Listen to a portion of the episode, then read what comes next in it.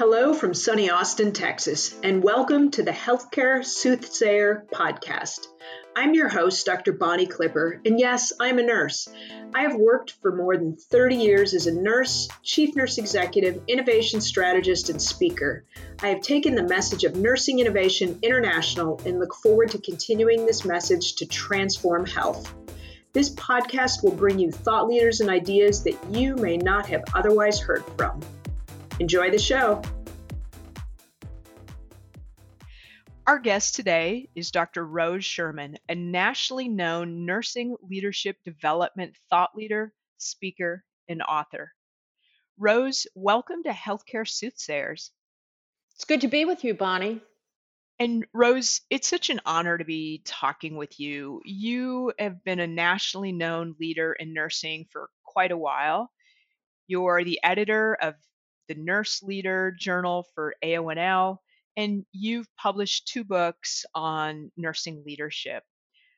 I wonder if you can talk with us about how COVID has changed leadership.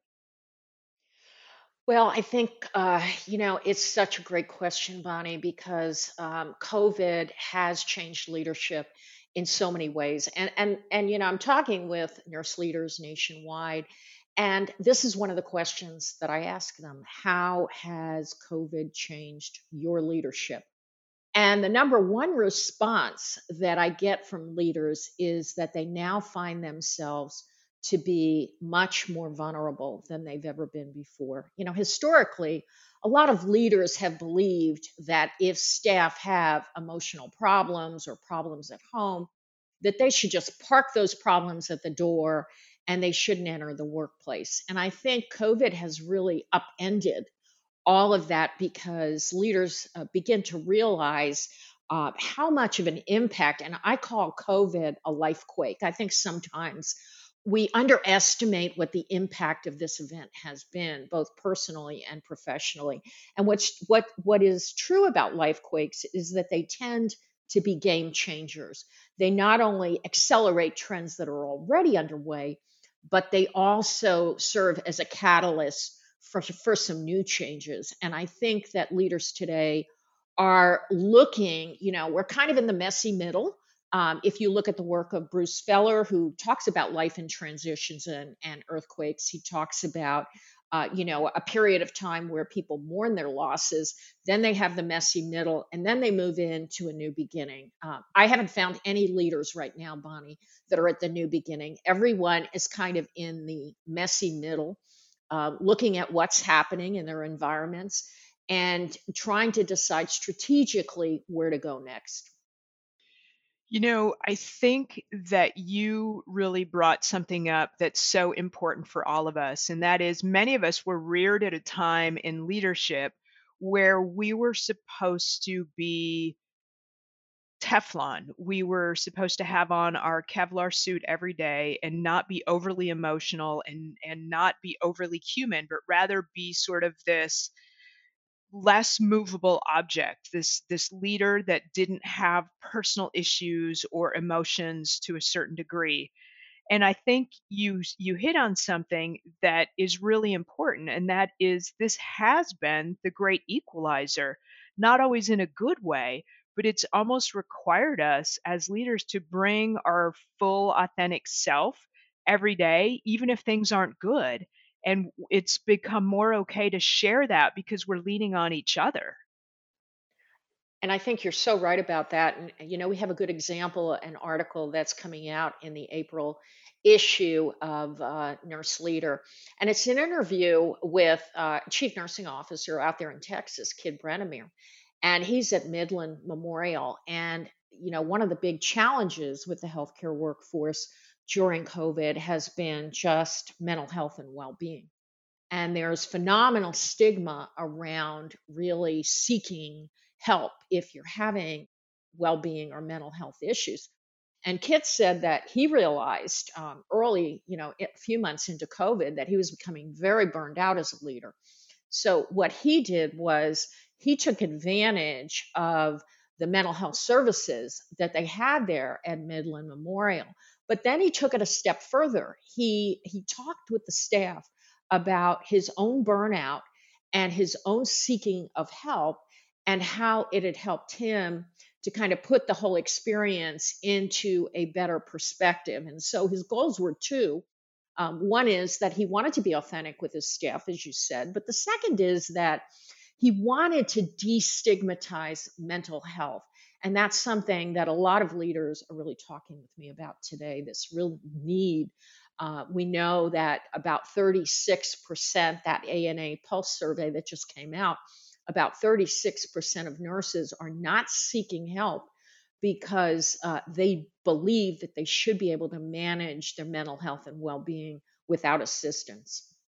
Well, and I think that that's an incredibly important point for us because there continues to be survey after survey after survey that suggests very strongly the issues of mental health that we're seeing not only in in our nursing ranks but mm-hmm. certainly among our leaders and even mm-hmm. in the other disciplines and professions in healthcare as as a leader and as a, an expert in the development of leaders what do you think that's going to look like for us on a regular day-to-day basis as we go forward and try to help our staff through this over the next couple of years well, one of the things um, that I've been talking to leaders about, Bonnie, is this idea of having trauma informed leadership.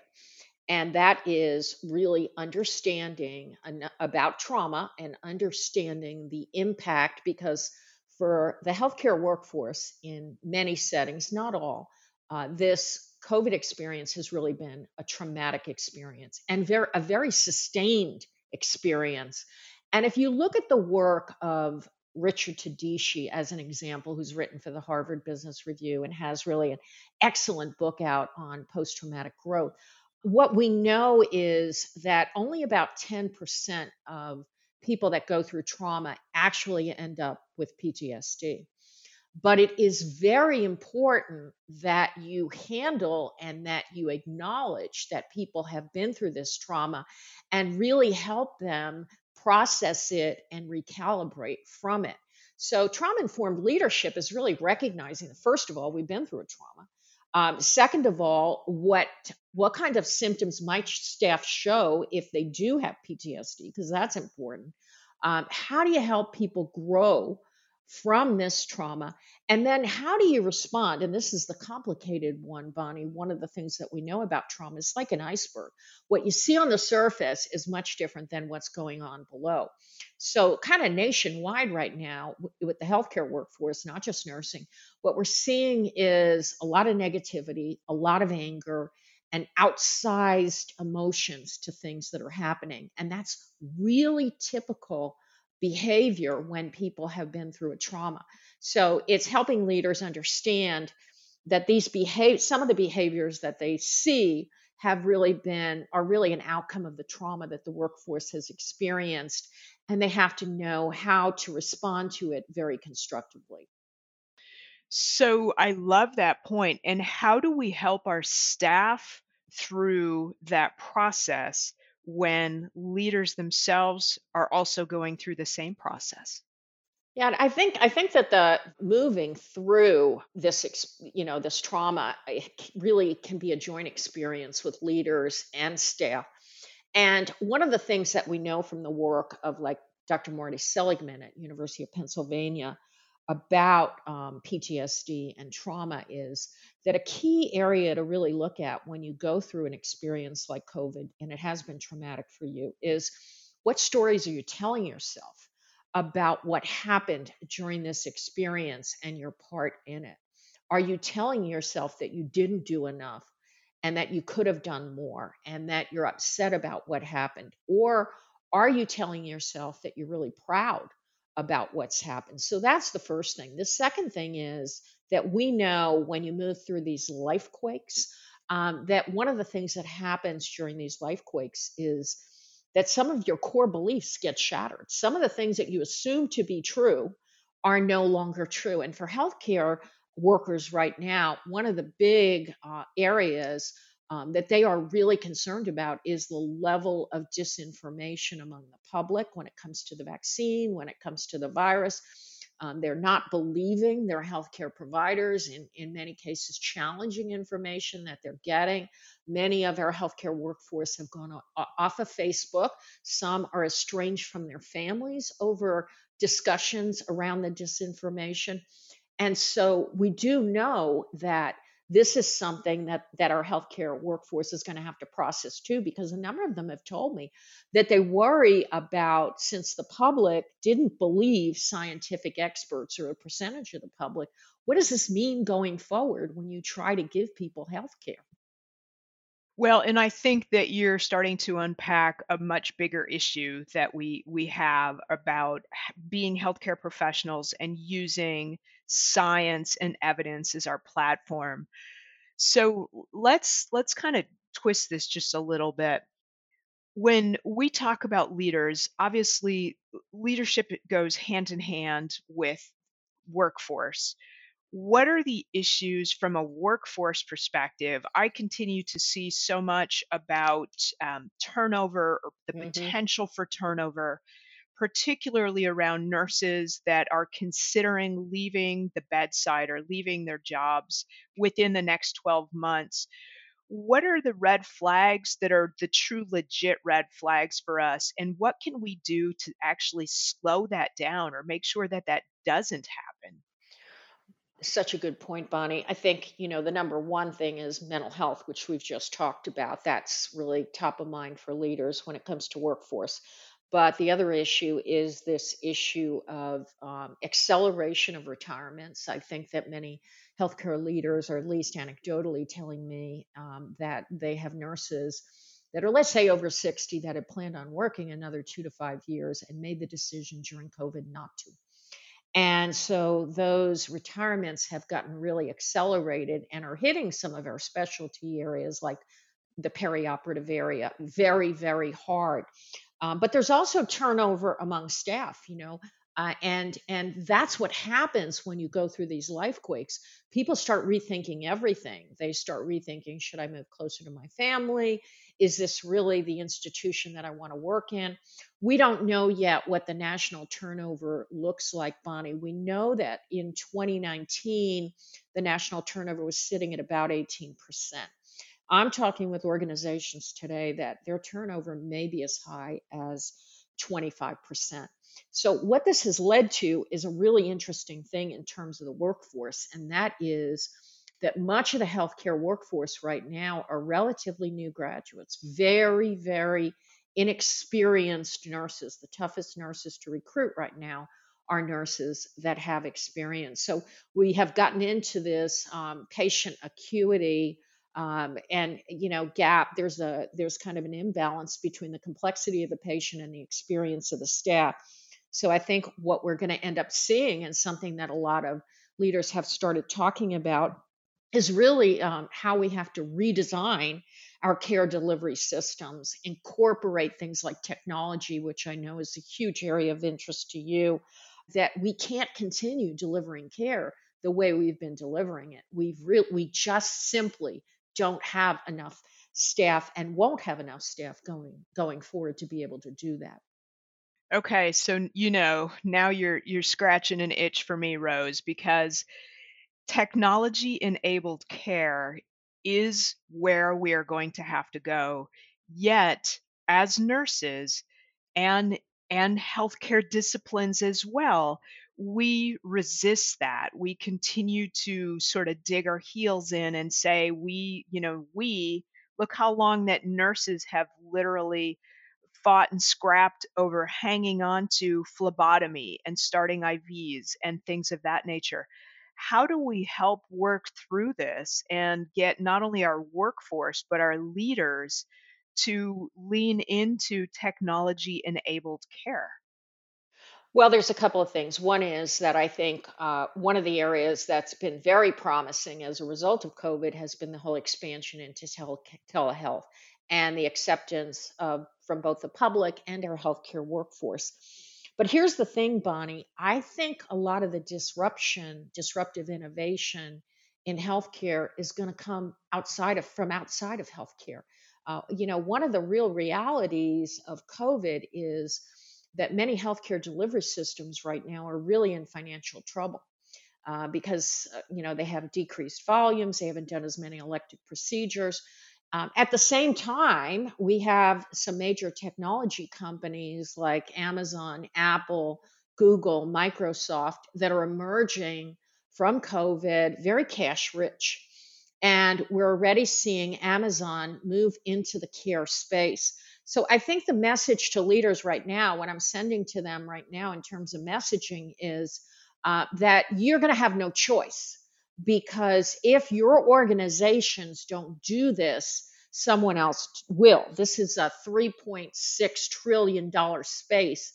And, you know, even Tim Cook, who, you know, the CEO of Apple now says that he thinks Apple's greatest contribution in the long run to co- mankind will be in the healthcare arena. So I don't think leaders are going to have a lot of choice. They're going to have to embrace technology and and that might be challenging but it's a must well and that's such a good point because you're spot on in healthcare we're a little bit like the fox guarding the henhouse mm-hmm. and we've had a tremendous amount of resistance for some of the right reasons but also for many of the wrong reasons around the incorporation of more technology and disruption in how we provide health care, how we administer treatments, therapies, diagnostics, access, and cost. So you're spot on. It is going to be disrupted from outside of healthcare, and that's whether we want it to be or not. So I think the challenge there is as we see the disruption occurring, as leaders, how do we then sort of bridge the gap and get leaders on board with the transformations that will come and of course, the workforce is going to have to follow. That feels like a tall order. What what do you see as some of those steps to bridge that gap? Well, I think I think one of the things that I always say is, you know, follow the money and follow the consumers. And I one of the outcomes of COVID has been that the fragility of the current healthcare system has really been exposed. Um, and, a, and a lot of it has has been kind of ugly. Um, you know, people have seen what healthcare delivery in this country can do and really what they can can't do. So I think consumer confidence in the healthcare delivery system is not at its highest level right now. And I think healthcare leaders are starting to begin to understand that. And I believe that consumers are going to demand more. A good example is what's going on right now with this price transparency in hospitals, um, Bonnie. You know, hospitals have are legally responsible to be transparent about their prices. But what they're doing is they're embedding the the transparency so deep into their websites that the public can't get this information. And so even the Wall Street Journal is doing some investigative reporting and said, "Hey guys, you can't continue to operate this way and protect yourselves because guess what? People are going to seek other sources of care if you continue to do this.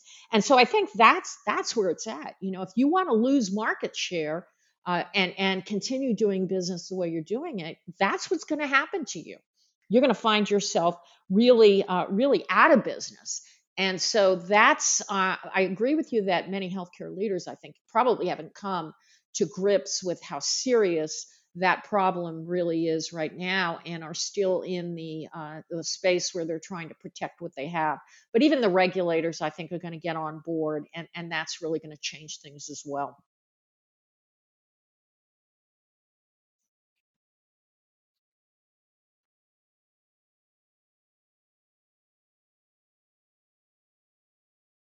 Mm-hmm, mm-hmm.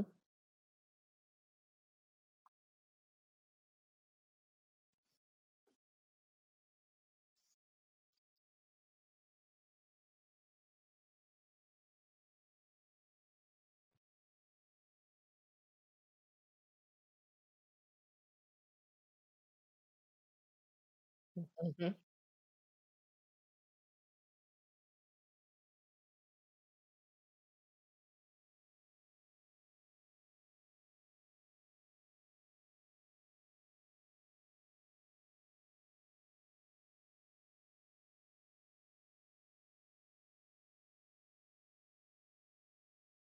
Yeah, and and you know, I think uh, I don't know if you've looked at the work of Scott Galloway, who wrote Post Corona: From Crisis to Opportunity.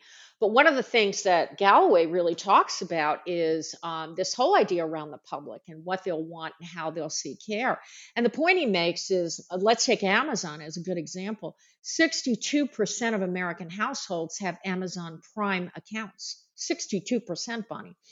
And and, and Amazon has a net promoter score, meaning, you know, from a marketing standpoint, their net promoter score is in the is in the mid to high 80s.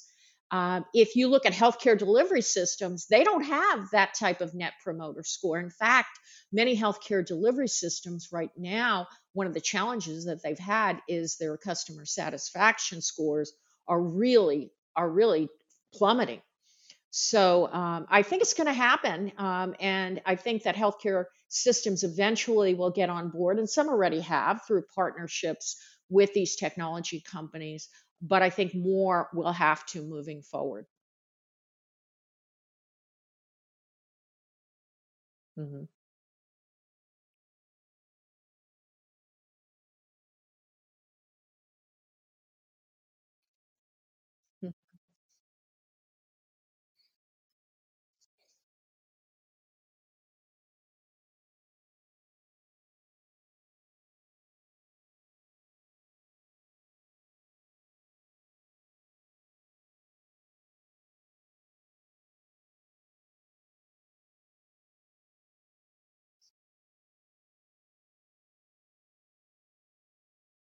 Right. Well, yeah, and I mean, you look at what Amazon's doing with their program. They're not doing any bricks and mortar at all, Bonnie. you know, uh, their their care is going to either be virtual or they're going to come to your house. Um, and they've expanded beyond the Seattle market now. You know, they're into the Washington, D.C. area, and they've got a couple of other areas that they're targeting to really offer primary care in a much different way. So they're not even bound by some of the bricks and mortar that traditional healthcare systems have so much invested in infrastructure that that's going to be very problematic moving forward. And I think we could, we're going to see a day in the not too distant future where someone like an Amazon or a Walmart Health eh, or even CVS will just leap to the top and be the largest employer of nurse practitioners.